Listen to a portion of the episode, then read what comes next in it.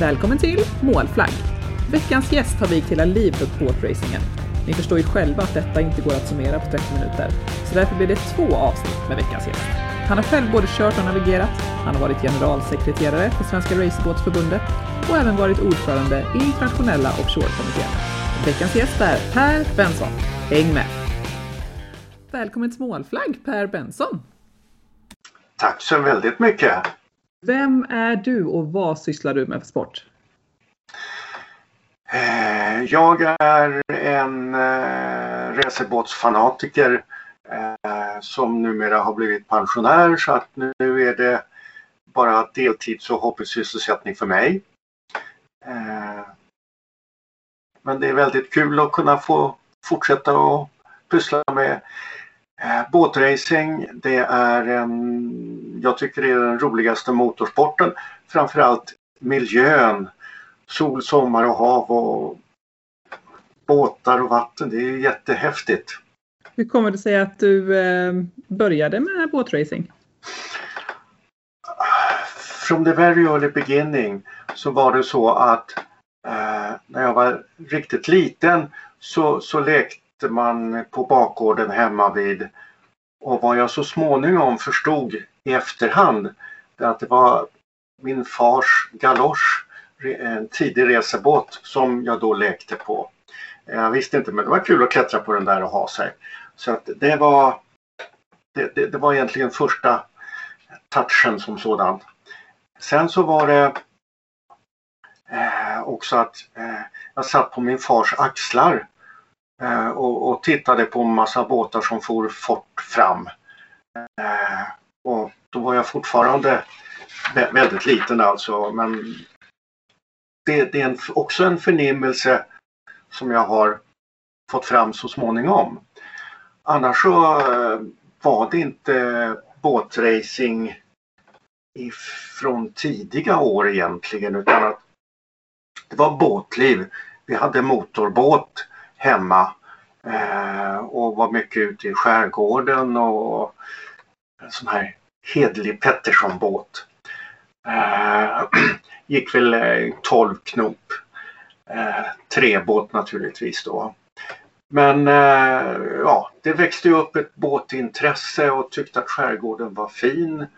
Och när jag var, i och för sig då inte så gammal, 5-6 år så var vi långt ute i skärgården och hälsade på några eh, lokala fiskare där ute och de muttrade lite grann om varför skulle den där lilla snorvalpen med ut där. Men eh, efter en dag där ute så, ja men det var en god pojk det där så att ja, då växte jag lite grann och tyckte att det var fortsatt trevligt. Och det visade sig sen att det var ett ställe som eh, far köpte en liten del utav en kobbe ute i Rödlöga, Stockholms skärgård. Och den har vi kvar fortfarande så att där har jag väldigt trivsamt. Sen så var det ju båtracing ja. Och eh, när jag kom upp i tonåring, tonåren så skaffade vi en eh, plastbåt, eller far skaffade det naturligtvis. Eh, det var egentligen utav Åke Seifert, eh, skridskovärldsmästaren, som de kände varandra.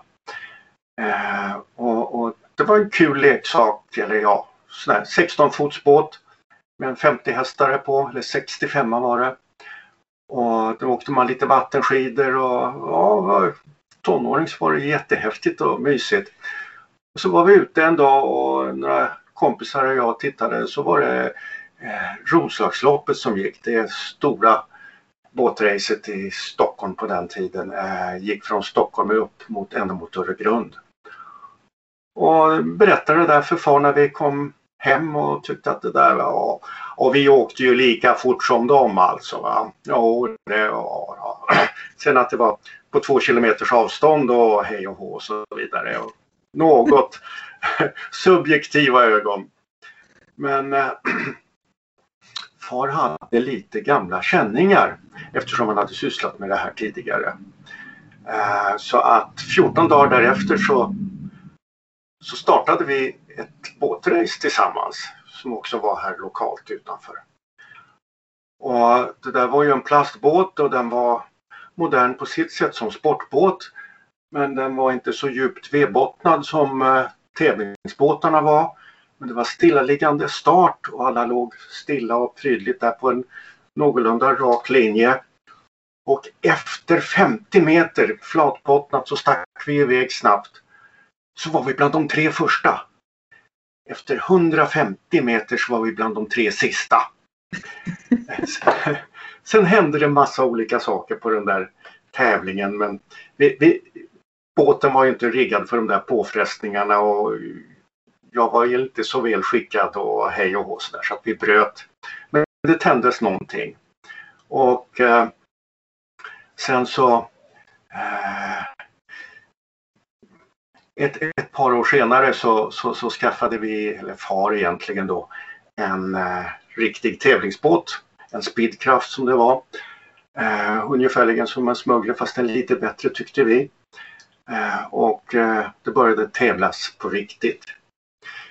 Till historien hör också då att så som i motorsport så är det ju ofta olika generationer. Eh, att min far och farbror var på 40-talet med och bildade Svenska Resebåtförbundet. Så de hade lite känningar på den där sidan. Så det var därför han tände till väldigt mycket när unge sonen kom och tyckte att det var kul med båtracing. Det var första kapitlet. du, du beskrev för mig att båtracing var en hobby som blev en sysselsättning och ja, nu är tillbaka som hobby igen då. Vilken del har du gillat mest? Alla. Finns det något som sticker ut lite extra?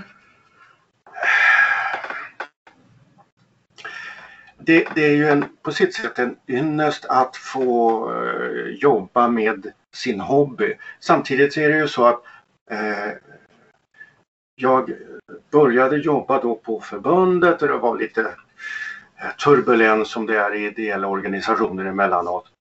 Eh, hade ju varit i, inom Stockholmsdistriktets eh, förbund som, som eh, ideell sekreterare och eh, min far var då återvunnen inom förbundet så att han var med i styrelsen och eh, ordföranden var en lokalboende här så att jag fick uppdraget att vara Eh, jobba på kansliet. Då var jag ensam på kansliet där.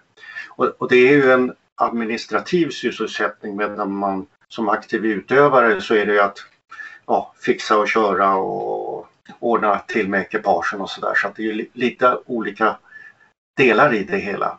Men eh, de är ju beroende av varandra så att eh, jag eh, tyckte att det var kul och givande och eh, det är också så att eh, man nämnde min, min far hade sysslat med det här och var aktiv tidigare och även min farbror han eh, var ju motorskribent på Idrottsbladet.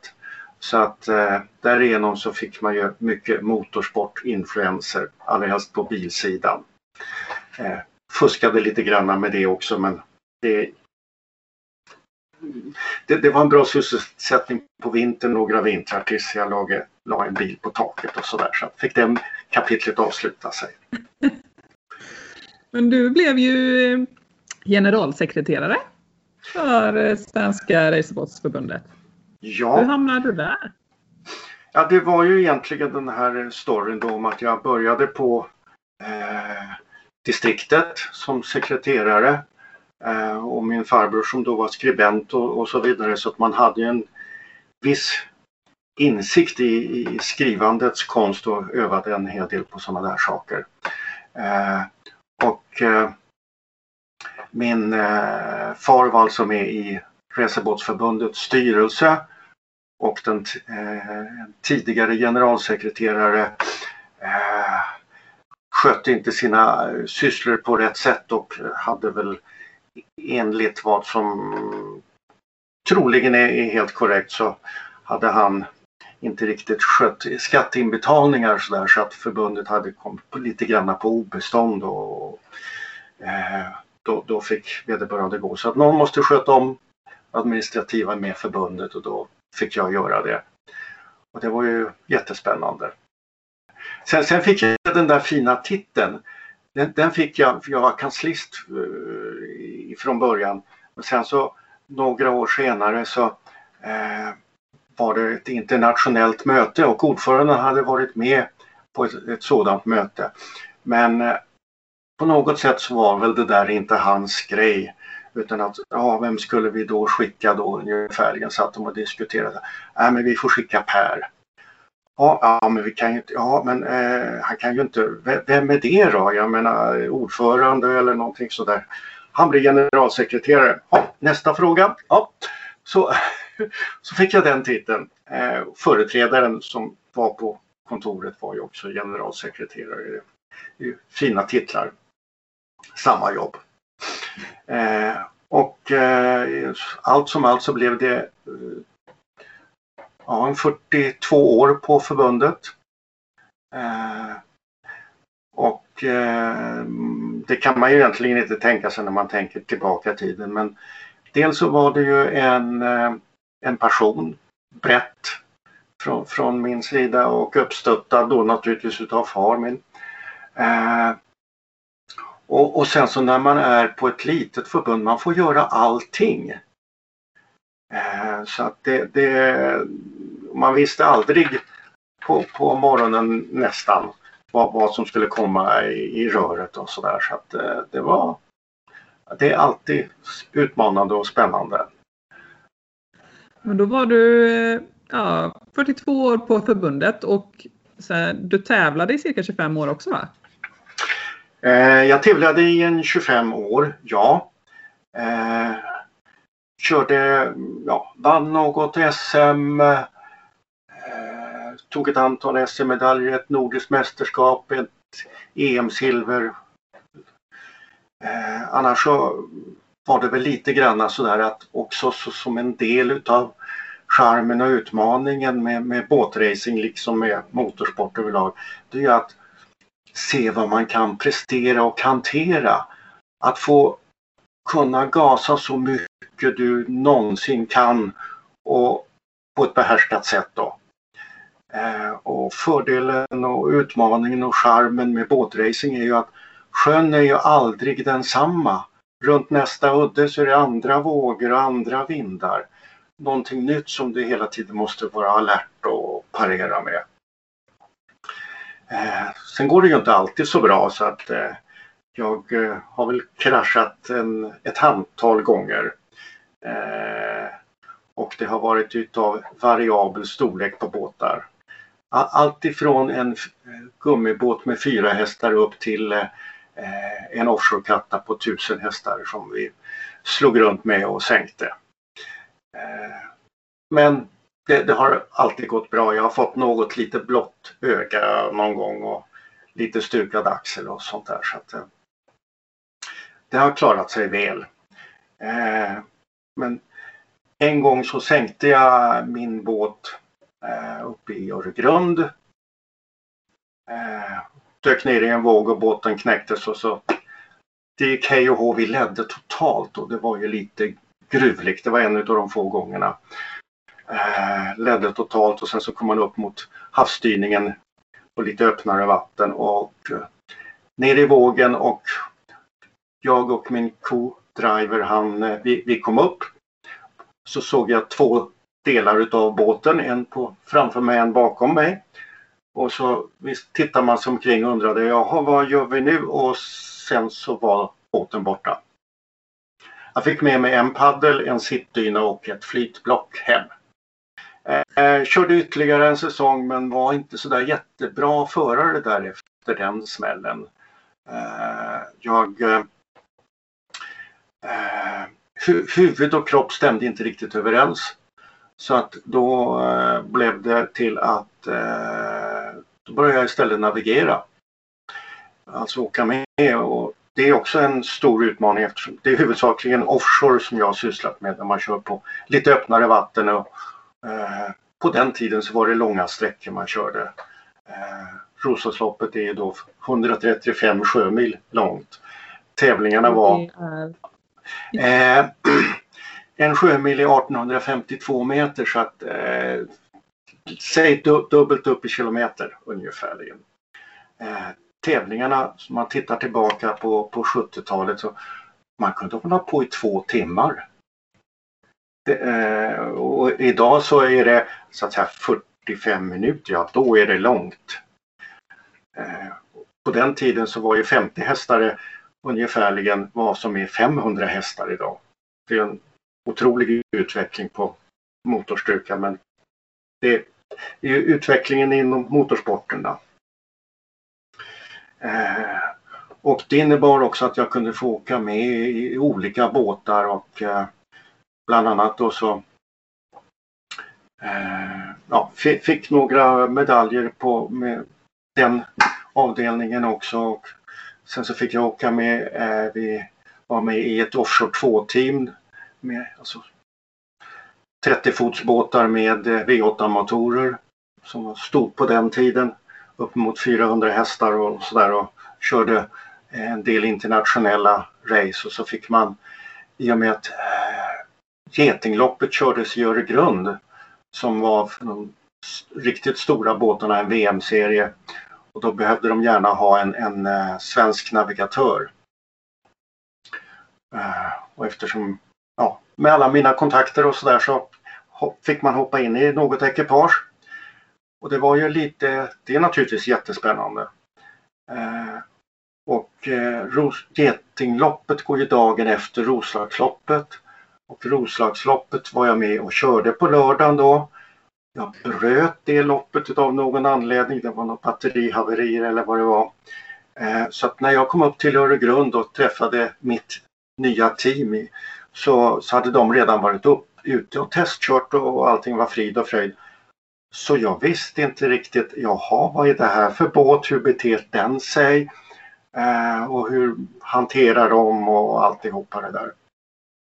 Jag fick, jag fick stå, man stod i båten på den tiden i stora offshore-båtar. Eh, och det var två stora jättedieslar i den där katamaran. Så jag fick eh, ställa mig ombord och säga, jaha, är det här min plats? Och ja, det där är handtagen och här är kompassen och ja, jag hade ju pluggat på banan och gick igenom lite grann och sådär. Så, ja. Och sen så dagen därpå så var det race. Så det, det var ju lite torrt i halsen då när det skulle iväg ut. Så man visste inte riktigt vad man begav sig på. Men det var ju mm, spännande. Och vi kom inte riktigt upp i plan sådär. Så, jaha, och i småbåtar så var är, brukar navigatörens uppgift då vara, ja då får man klättra fram längst fram på fören så att man balanserar båten så att propellen kommer lite grann upp så att det får lite snurr och så trycka på. Så jag funderar på, ska, jag göra, ska man göra det på den här bjässen också? Så jag frågade gosse som stod framför mig och frågade om ska, ska jag gå fram och ja, ja, ja. Jag tänkte att det här är inte sant. Det var det. Ja, eh, båten var ju stor så det var ingen fara och jag menar när vi kom upp i plan och hade 20-30 knop då fick man krypa tillbaka. Och liksom eh, när, när jag kraschade min egen båt eh, så, så eh, det här är ju då stora båtar och som kommer ut på större och större hav. Större och större vågor. Och eh, eh, katamaraner går sådär i sjö förhållandevis. Och det var en konkurrent med en stor enskrovsbåt. Och de här tuffade på och kände lite grann på varandra hur de skulle matcha och sen så kom vi ut mot den mera öppna grova sjön och jag tänkte jag undrar hur i helsefyr hanterar de här killarna den här båten där och hur funkar den? Jag skulle hellre vilja vara i den där renskrovan. men, men det var ju så dags det. Eh, men sen efter en stund så, ah, de, de kände båten, de kunde sjön och det var ja, det blev en, en fröjd att, att åka med. Eh, sen så var det så att eh, vi, eh, även i sjön så gick den här båten så pass bra så att vi drog ifrån och Eh, ledde med några minuter. Och sedan plötsligt så plötsligt så bara hände det någonting och himmel och hav snurrade runt. Eh, båten slog runt. Eh, och som man har i lite sådana där situationer så är det ungefärligen som fotobilder som man kommer ihåg efteråt. och jag ser ungefärligen en jättebåt komma dansande upp i luften och ner mot mig. Den lyckades missa mig. Och jag konstaterade sedan när man eh, kom upp till vattenytan att det var jag som hade flugit längst bort ifrån båten. Så jag undrar hur de andra hade det, men det var ingen som var skadad. Eh, och vi var ju uppe, ute på öppet hav så det var himmel och hav runt horisonten. Och de som var närmast eh, ifrån besättningen kröp upp på båten eh, som låg upp och ner. Eh, men båten var inte riktigt tät. Utan att plötsligt så börjar den tippa lite granna bakåt och man kände det här är inget bra. Så att den sjönk ner. Den sjönk i vattnet. Och där var, simmade vi fyra måttligt muntra gossar eh, omkring med himmel och hav runt horisonten. Man var inte sådär väldigt kaxig då. Men jag var glad över att jag hade en sån här svensk reseflytväst som var lite extra flytkraft så att jag, jag svalde inte vatten hela tiden utan man flöt upp. Eh, efter en liten stund så, eh, det var väl ett par minuter, så kom den här konkurrerande enskrovan fram till oss och de hade sett ett jätteplask av oss. Så, att säga. så de hade, gick dit och eh, plockade upp oss. Och när vi hade kommit ombord på den båten så kom det ett annan fartyg där också. Eh, så det gick bra och eh, påföljande dag så den här båten var en båt ifrån eh, Monaco så att de var ju, och de hade ytterligare ett par tävlingar i serien kvar så att de var ju naturligtvis måna om att få upp den där. Och, eh, de lyckades plocka upp den eh, dagen därpå. Den, den, den, stod rakt upp och ner. Det var bara en 24 meter ner till botten där så att den var inte så svår som man befarade att det skulle kunna vara. Men du, båtracingen den har ju tagit dig även eh, internationellt, alltså ut i världen. Fem världsdelar har det blivit. Det har det blivit. Eh, jag, om vi så att säga, nationellt så har jag varit med och eh, kört, eh, organiserat eh, i, i våran klubb då som FAR hade startat upp på 40-talet.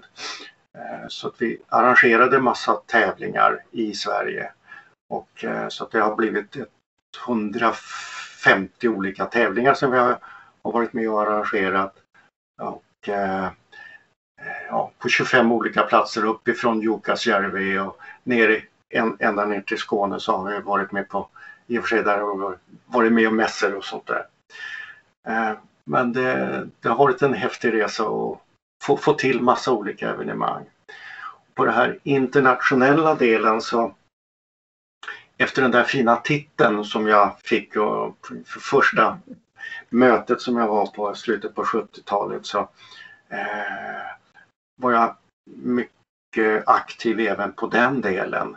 Då hade jag eh, eh, både på offshore och på rundbanesidan så olika grenar inom den här båtracingen så, så var jag med och eh, jag var inte alltid så glad och lycklig och eh, emellanåt på den tiden så var det lite sydländskt temperament men eh, jag har eh, i alla fall fått eh, man har jobbat väldigt mycket och fått gott renommé och under åtta år så var jag dessutom ordförande i eh, internationella offshore-kommittén.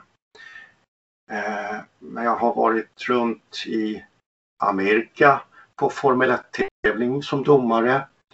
Eh, har varit i, eh, var med och eh, när Arabemiraten och Dubai började med båtracing så var jag den gosse som internationella förbundet skickade dit eh, för att se vad det var de höll på med. Och de ville komma in på den internationella scenen. Och det var alltså i början på 90-talet. Och det var ju en helt annan upplevelse där då jämfört med vad det är nu. Eh, och åkte ner och eh, tittade på båtarna som det var rekorderliga båtar, eh, lite variabel standard och så vidare men var mycket stora motorer förhållandevis på den tiden. Eh, sen så blev det lite dåligt väder och då kunde man inte, kunde inte köra den där tävlingen. Och då tyckte de ju att ja, men eh, på deras sätt då så, ja men då kör vi nästa helg istället. Inga problem, då ordnar vi. Ja, ska, ska du flyga hem eller ska du vara kvar här? Ja, eh, det var, eh, jag var inte så uppbunden hemma vid så att det blev en vecka extra där. Och sen så körde de sin tävling och det var eh, ungefärligen sex stjärnor utav fem möjliga överallt. Eh, och ett år senare så började de köra med sina eh, stora tävlingar. De fick sanktion för det och eh, jag pratade med promotorerna för offshore rättsserien som kördes då och sa att det där, här ska ni hänga på, vilket de gjorde. Och sen tog de nästan över den marknaden och resurser var ingenting som saknades där. Sen har det varit också offshore i Sydamerika, Rio de Janeiro. Jag har varit på offshore i Australien och Nya Zeeland. Och på senare år så har det varit eh, ja, också Formel 1 och eh, också offshore i Asien eh, och i Kina på senare år. Och naturligtvis upplevelsen att vara i Kina och se och man förstår varför de ligger så långt fram i många sammanhang och tycker att ja, vi är duktiga i Sverige men det känns lite bonnigt emellanåt, tyvärr. Så att eh, det har varit väldigt mycket runt omkring men eh, jag har, tycker jag i alla fall, försökt att hålla eh, fanan, den svenska fanan högt så tillvida att det viktigaste är tävlingen på hemmaplan, grundverksamheten, enkla racingen. Så det, det är ju ungefär det som jag sysslar med nu så är det Classic Offshore, alltså lite äldre eh, typer av båtar. Sådana som jag började att tävla med och lite grann sånt där. Eh, och där kör vi ju inte med racing, alltså hastighet bara utan det är idealfartstävlande. Eh, och det passar mig ganska bra. Tyvärr har jag nu flyttat så att jag har inte riktigt förutsättningar för att kunna ha en egen båt men vi får se vad som händer framöver. Och, eh, det, det, det har varit så mycket och är fortsatt mycket inom båtracingen. Jag är väl inblandad i tre tävlingar i år som jag blir tävlingsledare eller någonting sånt där på. Så att, eh, ja, det finns mycket. Ska vi förklara lite mer där om eh, ideal... Eh... idealfart. Ja, det är idealfart. Ja, för ni väger, eller ni mm, eh, ger båtarna lite olika poäng i början av säsongen. Eh, ja, de, dels så är det då en ålderspoäng så att äldre, det är lite concours d'elegance på sitt sätt eller inte elegant men eh, är det äldre båtar och motorer så får man lite extra bonuspoäng och, och sen så säger man att jag ska köra 30 knop eller eh, 40 knop eller hur fort man nu tror sig kunna genomföra en tävling på eh, med ekipaget och så gäller det att pricka den snittfarten så, så väl som möjligt. Och det gör att det blir för navigatören inte bara en navigation utan hela tiden hålla en koll på på, på tiden. Eh, och det där eh, gör ju att det, det blir ju lite enklare. Man behöver inte ha värsta propellern och så vidare. Dessutom så har vi en hastighetsbegränsning så att du får inte åka över 60 knop. Då blir du diskad. Eh, och det gör att farterna är ju, om en höga så är de ju eh, resonabla i alla fall man eh, slår sig inte så mycket och det händer inte så mycket om någonting oförutsett skulle inträffa. Tack för att du har lyssnat på Målfärg. Vi och Per Benson hörs igen nästa vecka. Häng med oss då.